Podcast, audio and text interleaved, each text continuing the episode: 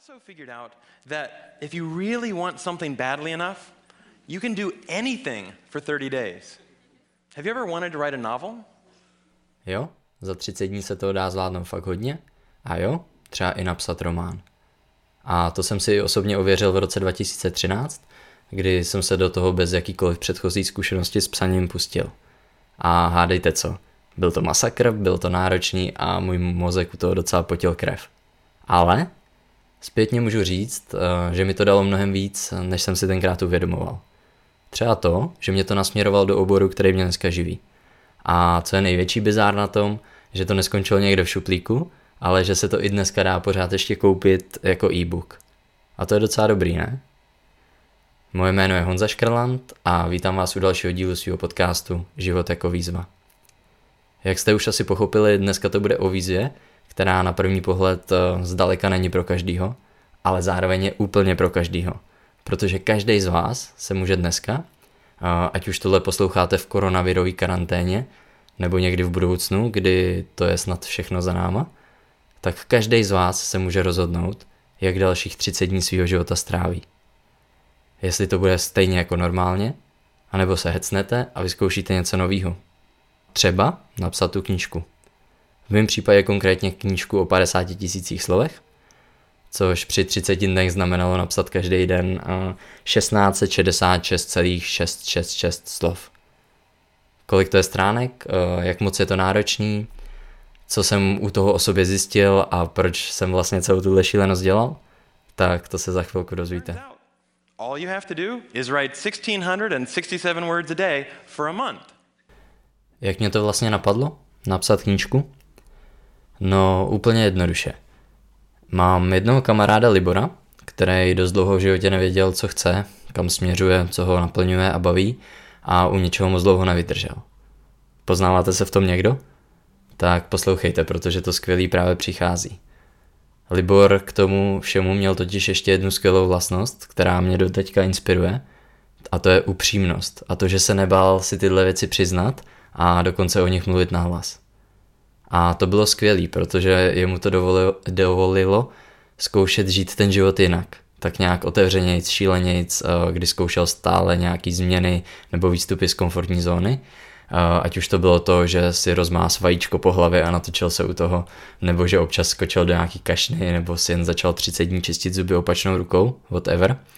A to upozorňuji teda, že Libor není vůbec extrovert, ale celkem introvert, který mu ale stojí za to z téhle škatulky vyskakovat a rozšiřovat si tu svoji komfortní zónu a poznávat u toho sám sebe. Navíc on pochází z Větnamu, takže pro něj to bylo jako double těžký být sám sebou hlavně třeba kvůli rodině, protože tam ty vazby a respekt k rodičům funguje trochu jinak. A věřte mi, že i díky tomu, a tomu všemu, co jako zkoušel a jak do toho šel, tak je dneska dost jiný člověk a dost jako sebevědomý, společenský a celkově spokojený, když jsem ho teď naposled viděl. A řekl bych, že to bylo i tenkrát to, co hledal. A byl to jako právě on, kdo za mnou přišel, že viděl video z TEDxu s nějakým ajťákem, který zkouší vždycky 30 dní něco nového a že třeba za 30 dní napsal knížku. A já jenom OK. A teď se teda přiznám, že už nevím, jestli Libory chtěl napsat taky, nebo to byla jen další věc, co nakonec neudělal, nebo to jenom zmínil, nevím. Každopádně mě to zajímalo, takže jsem si pustil toho ajťáka, který zkoušel ty nové věci a on na konci videa řekl jednu uh, zajímavou věc. Něco jako, už do konce života můžu říct, že jsem napsal knížku, že jsem spisovatel. A to vím, že ve mně osobně hrozně zarezonovalo. Protože to bylo něco, kvůli čemu já jsem ve čtvrtáku na střední vlastně udělal hrozný hec, že jsem se rozhodl zaběhnout půlmaraton. A to bylo hlavně proto, že já jsem tenkrát věděl, že už eh, jsem v nějaký fázi srdečního selhání a už to nikdy nebude lepší, že už nikdy nebudu mít takovou výkonnost eh, jako teď v ten moment a že to, co zvládnu teď, je prostě nejvíc a už to časem půjde jenom dolů. A já jsem se to rozhodl zaběhnout právě proto, aby ať potom kvůli tomu srdci tak se stane cokoliv a dopadne to jakkoliv, tak abych měl tuhle tu vzpomínku, kterou už mi nikdo nikdy nevezme. A do konce života jsem mohl říct, hej, zaběhnul jsem půlmaraton. a zaběhnul jsem ho, i když všichni doktoři mi říkali, že to nepůjde, že to nemám dělat. A přesně tohle byl ten spouštěč. Já jsem chtěl mít další věc, kterou už mi nikdo nikdy nevezme. Chtěl jsem napsat knížku. Stejně jako ten ajťák, který k tomu uh, pravděpodobně neměl vůbec žádný předpoklady. A tak do dneška všem říkám, hej, jen díky Liborovi jsem to napsal, tu knížku. To on přišel s tím nápadem. A nakonec to byl teda i on, kdo mi k tomu udělal skvělou obálku, která přesně vystihuje podstatu té knížky. Takže za to ti velký díky, kámo. A to video, který mě k tomu nakoplo, tak vám samozřejmě eh, k této epizodě přidám a můžete si ho pustit na mém webu životekovýzva.cz. Eh, je docela krátký, asi na tři minutky a třeba vás to taky k něčemu nakopne. Uvidíte. The idea is actually pretty simple. Think about something you've always wanted to add to your life and try it for the next 30 days. Co vlastně znamená napsat 50 tisíc slov za 30 dní a jak jsem si to konkrétně stanovil. Uh, protože, jak už jste si asi všimli, já v těch výzvách nejsem moc sofistikovaný člověk, že bych dokázal nějak komplexně myslet a rozpracovávat věci dopředu. Uh, naopak rád se do věcí vrhám hned v ten moment, jak to cítím a když to situace dovolí, tak hledám ty nejjednodušší řešení, uh, které se rychle realizují a ideálně mají okamžitý výsledky. A i proto jsem nestrávil třeba těch prvních pár dní tím, že bych si dělal nějakou osnovu toho příběhu, vytvářel postavy a tak.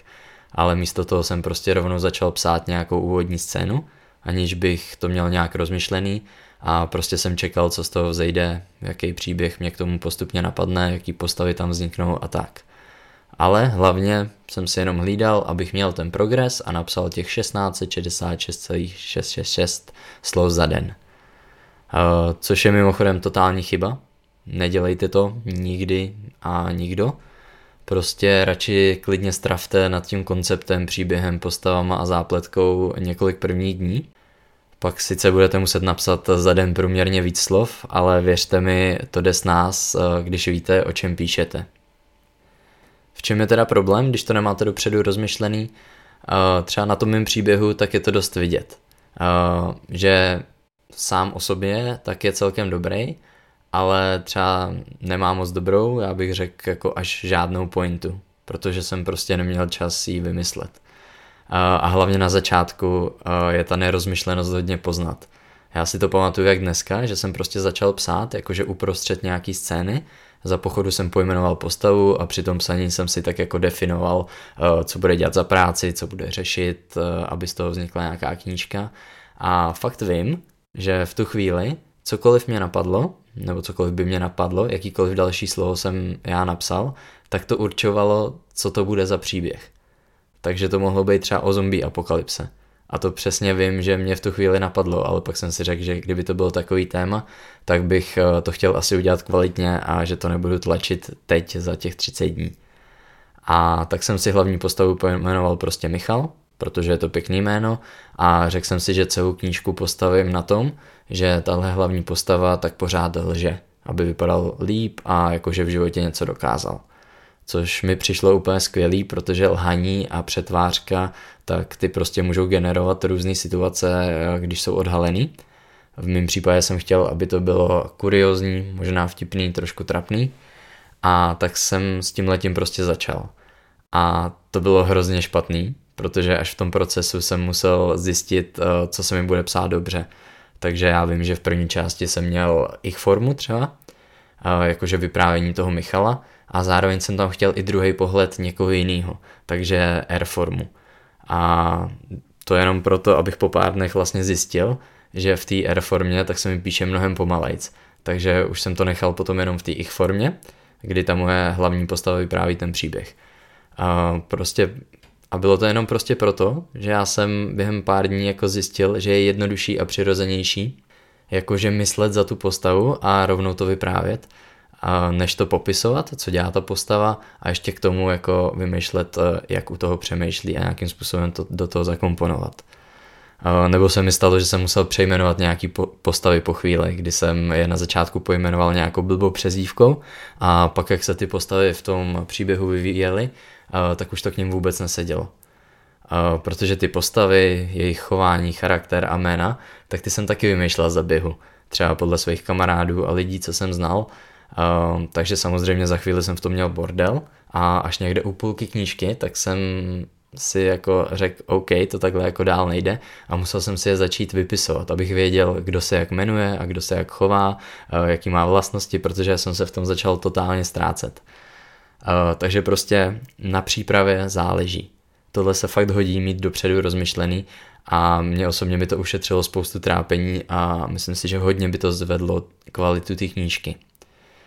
Ale na druhou stranu pak jsou věci, které jsem během toho chaotického procesu zjistil a doteď je používám třeba ve svém pracovním životě. Třeba jsem zjistil, eh, jak psát a vymýšlet věci v docela rychlém tempu. Třeba, že jsem do těch postav projektoval své kamarády, eh, že jsem tam zakomponovával jejich hospodský příběhy nebo příběhy, který jsem jen někde slyšel, eh, převyprávěný zase od někoho jiného. A ty jsem si pak ještě nějak jako vtipně nebo dokonce jako rafinovaně doupravil, eh, přidal tam dost i z mýho života a najednou to fungovalo. Prostě jsem poskládal do toho příběhu to, co jsem jako za celý život viděl a slyšel a bylo úplně úžasný sledovat, jak ten lidský mozek je kreativní Protože když musí, tak prostě něco vymyslí. Něco ho vždycky napadne. Někdy to byl pocit, někdy to byla jen jedna věta, co mi naskočila a posloužila jako nějaký odrazový můstek pro to další, ale prostě vždycky se tam něco najde. A to se nejvíc ukázalo ke konci, protože jsem samozřejmě během těch 30 dní měl i nějaký běžný plány a povinnosti. Třeba mi zrovna začínal semestr a ještě předtím jsem odjížděl na hory, kde na to fakt nebyl čas. Takže já jsem to pak musel těžce dohánět a vím, že ten průměr, co jsem třeba pak ke konci musel každý den napsat, tak nebylo 1666 slov, ale třeba 2700. A to jenom jako byl to minimum, abych to měl vůbec šanci zvládnout. A to bylo jako, přiznávám celkem peklíčko, ale zase protože jsem věděl, že musím, tak to najednou nějak šlo. A třeba v tenhle ten moment jsem zjistil taky, že je fakt dobrý umět psát všema deseti že by mi to ušetřilo hodně času. A mimochodem pořád to neumím. Nenaučil jsem se to, mám to ve svém to-do listu. A zjistil jsem taky, jakým stylem a v jakých tématech se mi píše, nebo tenkrát psalo dobře a dokonce jako úplně samo. No a jaký ty témata byly? O čem vlastně je ta knížka? A já jsem to vždycky definoval svým kamarádům, že ta knížka je o životě takže je plná lží, nevěry, alkoholu, sexu a z prostých slov. Knížku tak jsem nakonec pojmenoval dost neoriginálně podle jedné hlášky z filmu Checkmate Man a to bylo s poctivostí leda pojdeš. A co se týče těch témat, eh, je teda dobrý si uvědomit, že já jsem tenkrát šel, myslím, do třetíku na vejšce a žil jsem takový studentský život, takže proto ty témata, ze kterých eh, ta knížka vznikala, byly takový protože to byl tenkrát život, který jsem kolem sebe tak nějak běžně viděl. A dneska by to bylo zase úplně jiný. A jiný by to bylo i s tím časem, protože já byl vlastně student, um, měl jsem přítelkyni, která to teda těžce nesla a tuším měl jsem i nějakou brigádu, ale jako na rovinu, když jsem potřeboval, když zrovna jsem měl tu můzu, potřeboval jsem to dohánět, uh, tak jsem prostě na tu přednášku v ten den nešel. Věnoval jsem to tomu psaní. Což dneska jako pracující, jako táta, tak bych musel tvrdě dohánět někdy po nocích. A předpokládám, že většina z vás taky, což eh, by nebylo, nebo není to úplně easy. Jak teda vypadal můj běžný den během psaní knížky? No, strašně vtipně a někdy i trochu zoufale a nervózně. Já jsem to totiž tenkrát nikomu moc neříkal, že něco takového dělám, protože jsem to za prvý nechtěl s někým řešit a taky jsem asi nechtěl, aby o tom lidi věděli pro případ, eh, že se to nepojede, že to nedokážu. To je takový můj uh, životní styl. Mít ty svoje projekty tak nějak v tajnosti do té doby, než vím ten výsledek. Takže i tenkrát jsem dělal jako by nic a snažil jsem se normálně fungovat během té výzvy. Takže to znamená, že já jsem neměl tenkrát žádný stanovený uh, pevný denní čas, uh, kdy budu jenom psát.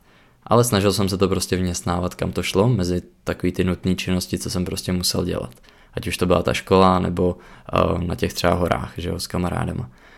Takže já si třeba úplně živě pamatuju, jak když mě něco napadlo a nemohl jsem zrovna psát, tak jsem si aspoň udělal poznámku do telefonu, abych na to nezapomněl a rozpracoval si to později. Pamatuju si, jak jsem se vymlouval třeba spolužákům, že s nima dneska prostě nemůžu jít na oběd nebo na pivo, protože mám nějakou práci a zároveň si pamatuju, jak jsem se modlil, aby se jako nevyptávali, o co jde.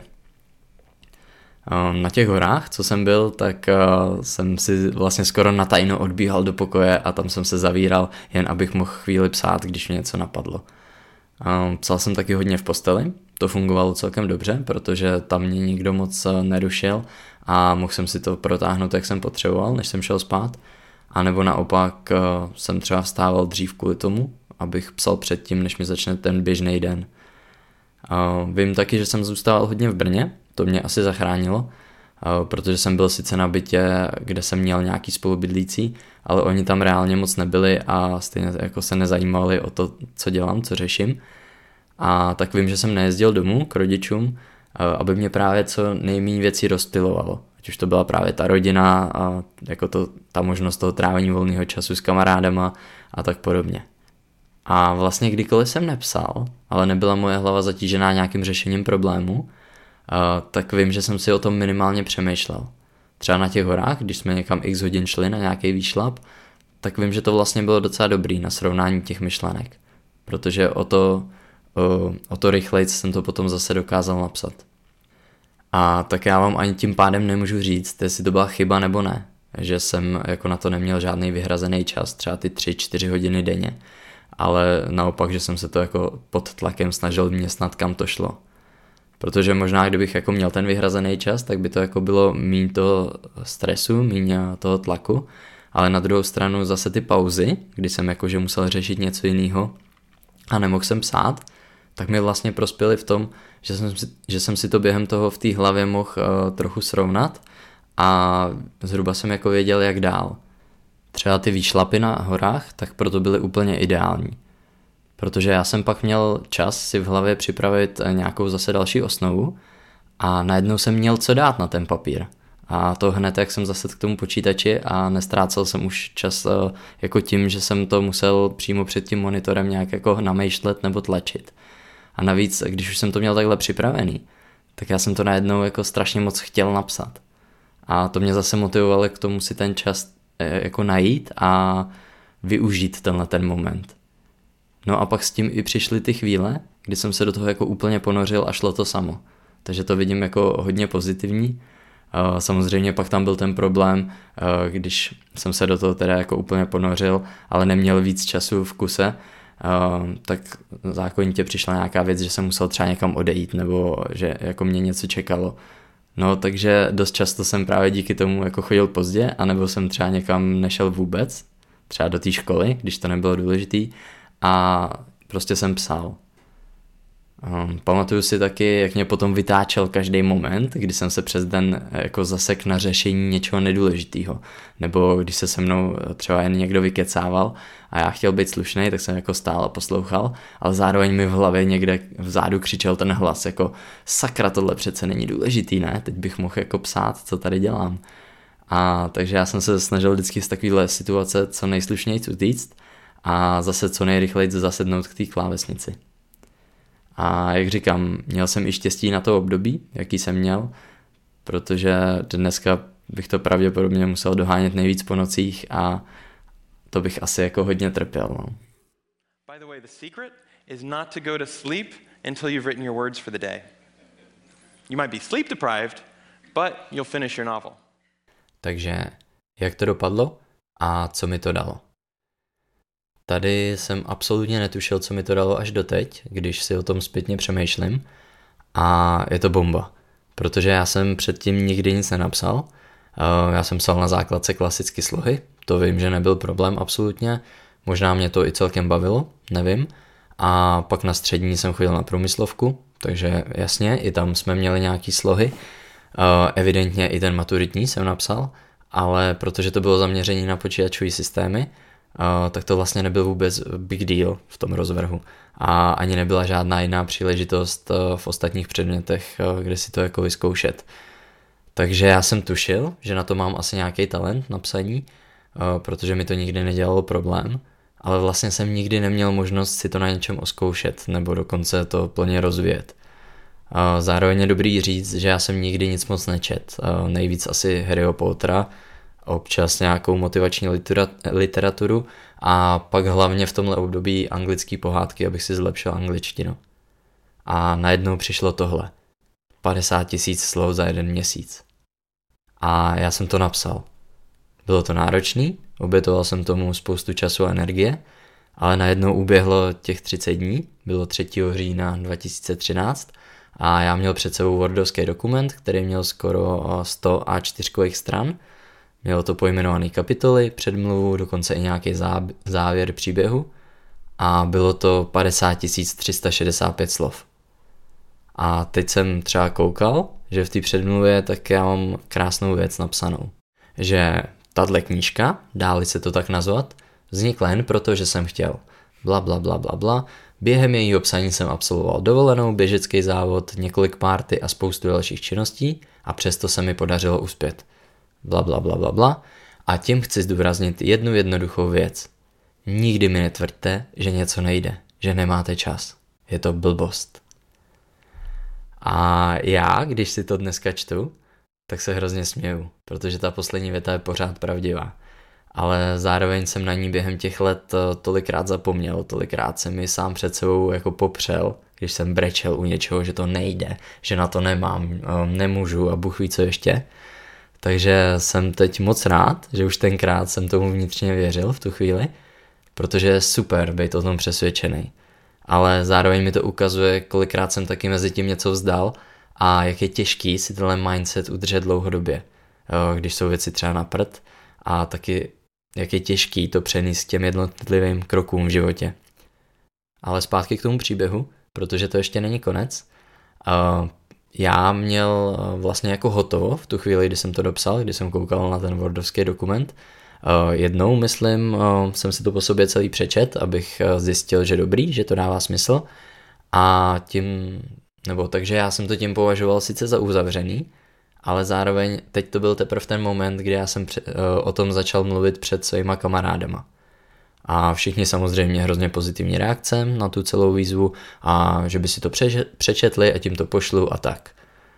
Jako popravdě moc z nich si to nepřečetlo, z mých kámošů mužského pohlaví, tak to byly myslím dva nebo tři, protože proč by to dělali, že jo?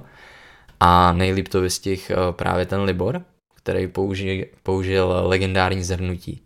Hej, ta knížka je sračka, ale jsi dobrý, že jsi to dal. A mně to stačilo, protože to přesně vystihuje, o čem tahle výzva byla. A pro mě to byl přesně ten feedback, který jsem čekal. Že jsem dobrý, že jsem to dal a nehledně na ten výsledek.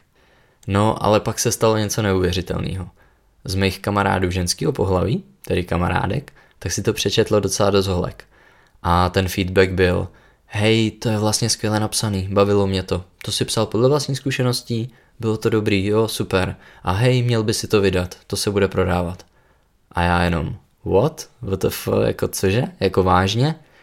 A říkám jako, hm, tak OK, tak já to vydám, nějak. Uh, takže jsem s Liborem vyladil obálku. Představte si jako rostomilý štěňátka, uh, na který padá obrovský tunový závaží. Uh, je to geniální a můžete opět mrknout u mě na webu, jak to vypadá. A potom jedna kamarádka, jejíž největší kvalifikace pro korekturu textu je to, že se živí jako zubní technička, to znamená, že fakt nevystudovala češtinu ani nějak s textem nepracuje, tak tam mi to prošla ten Word a opravila nějaké chyby a překlepy. Takže tímhle díky, Jančo.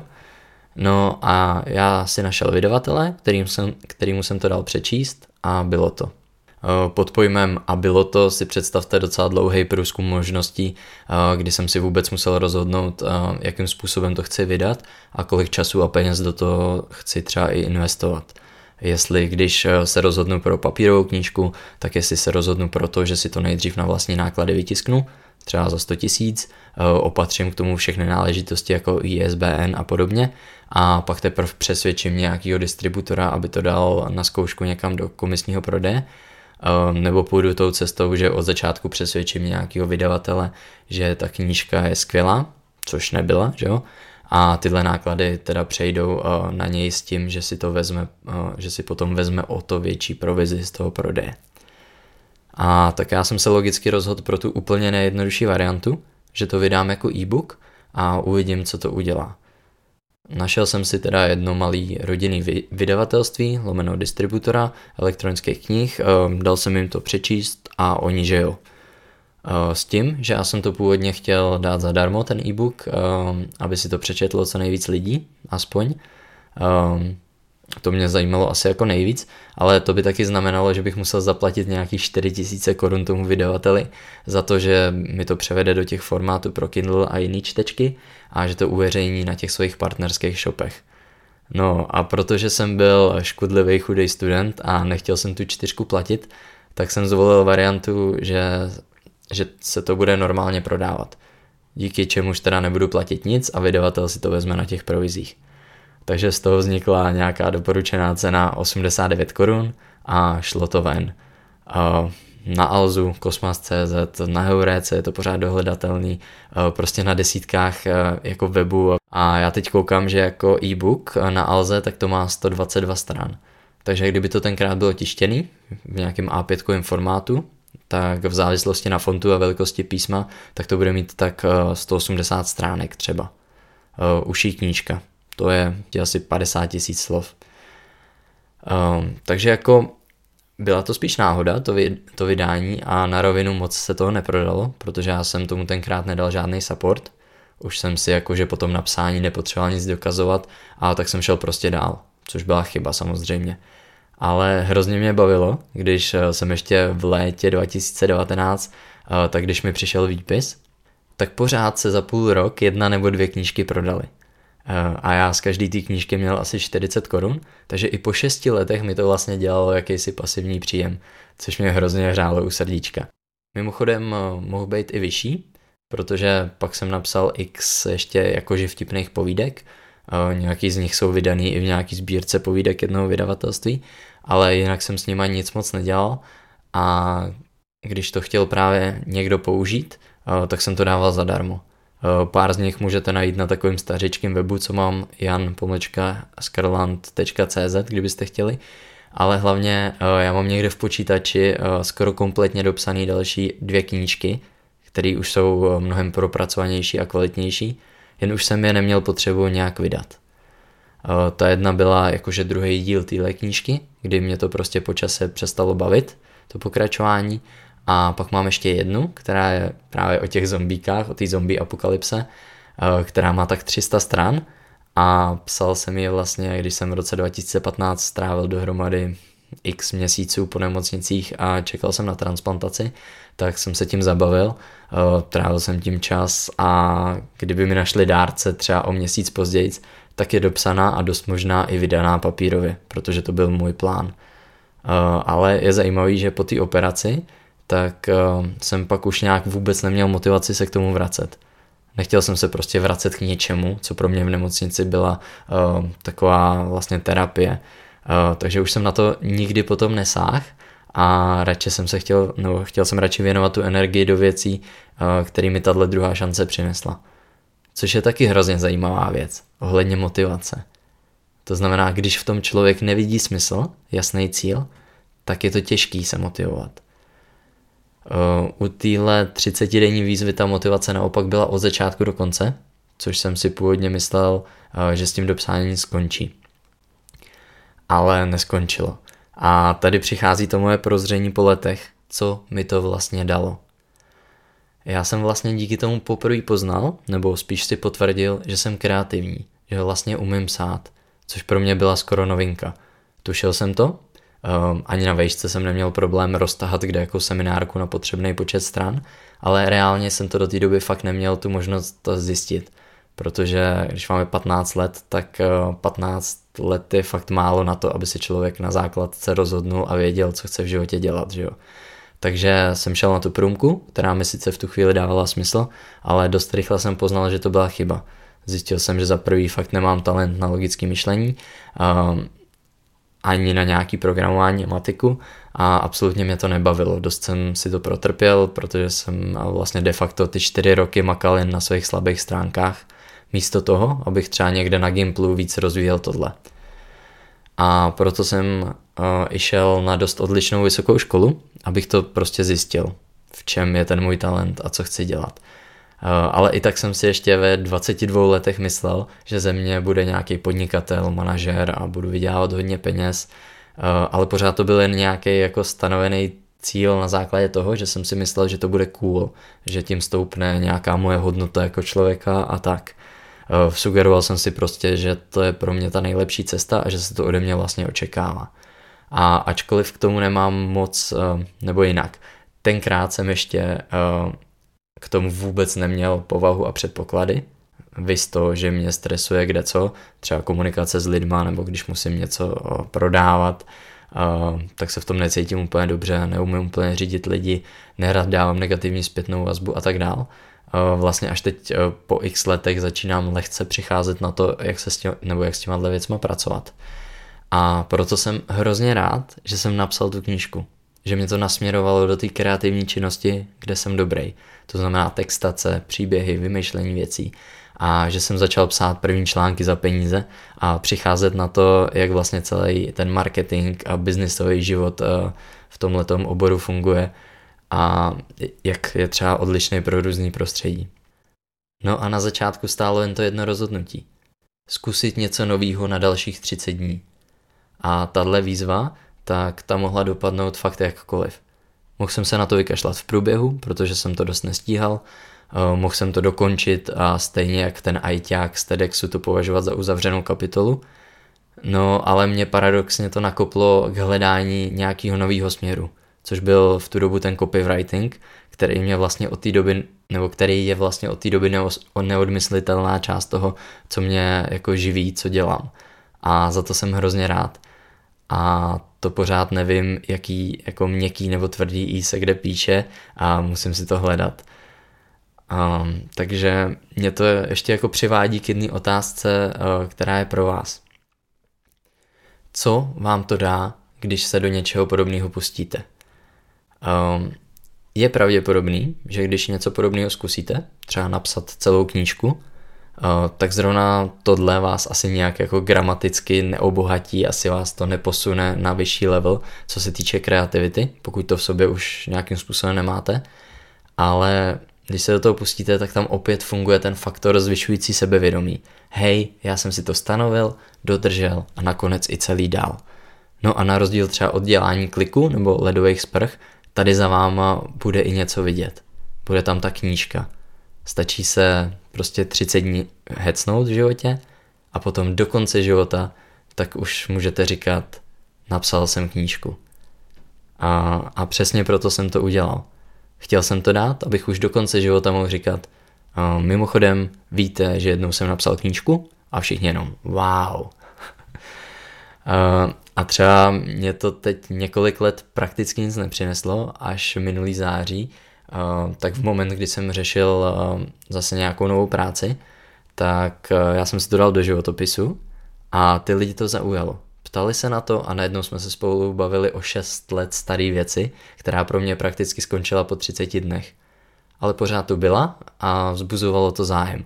Stejně tak třeba jako to otužování. Najednou jsem se s majitelem firem bavil o tom a diskutoval na téma otužování a Wim metoda, protože to dělali taky. Eh, ptali se mě na tu knížku a psaní a tak jsem jim dával přečíst nějaké svoje povídky a vůbec eh, u tohohle tak hned ten rozhovor tak pro ně dostal jiný rozměr. Eh, a i já jako osoba, ze kterou řeší nějakou budoucí spolupráci. Takže možná, kdybych se tenkrát těch 30 dní nehecnul, tak třeba teď nemám práci, kterou mám. Kdo ví. A je jedno, že ta knížka je úplný shit. Je to tam a nikdo mi to nevezme, už nikdy. Stejně jako tenhle podcast. Může to být jakýkoliv, ale důležitý je, že jsem aspoň něco udělal. Že tu něco po sobě zanechám. Is my book the next great American novel? No, I wrote it in a month. It's awful. Co říct závěrem? Pokud je něco, co jste chtěli v životě zkusit, dokázat nebo třeba se jen zbavit nějakého špatného zlozvyku, tak 30 dní je skvělá doba. Protože i kdybyste každý den všechen čas věnovali jen tomu něčemu, tak vás to asi nezrujnuje. Přátelé a rodina asi nezapomenou za 30 dní, jak vypadáte, a i v práci se to konec konců dá vždycky nějak zařídit. Je to prostě 20 dní dovolený nebo neplacenýho volna. Teď eh, za času koronaviru jsem ten seznam možností, co dělat, si teď trochu smrsknul. Hlavně teda na nějaký psaní, malování, hudbu nebo něco ryze intelektuálního, ale i tak je toho na výběr spousta. O to víc pak, když máte dům nebo zahradu. Takže naopak berte jako výhodu, že jsou teď věci tak, jak jsou, že byste měli být zavřený doma a neměli moc chodit ven, protože teď vám tam nic neuteče a můžete tvořit. A věřte mi, že když něco takového dáte, tak ten měsíc, který s tím prožijete, tak bude ve vašem životě zapamatovatelný. Nebude to jen jeden z dalších měsíců, který jste prožili stejně jako ostatní. Ta zkušenost bude tak intenzivní, že na ní jen tak nezapomenete. A už do konce života můžete potom třeba komukoliv a kdekoliv a kdykoliv říkat napsal jsem knížku. Nebo těší mě, já jsem Honza, spisovatel. A o tom to je, ne? Určitě ne. Doufám, že jste pochopili, že to tu zmiňuji v nějaký nadsázce. Je to hlavně o tom, a i pro mě to bylo hlavně o tom, že jsem chtěl znát odpověď na otázku, jsem schopný něco vůbec takového dát? Jsem schopný za 30 dní napsat knížku? To mě zajímalo. Chtěl jsem sice mít něco, co můžu do konce života říct, že jsem dokázal. Potom mě bavilo, že to lidi obdivují a že jsem díky tomu víc zajímavý. Neříkám, že ne ale na tom počátku bylo něco jiného. Byla, to, byla, byla to ta touha zjistit, jestli se dokážu takhle překonat a jestli to vůbec zvládnu.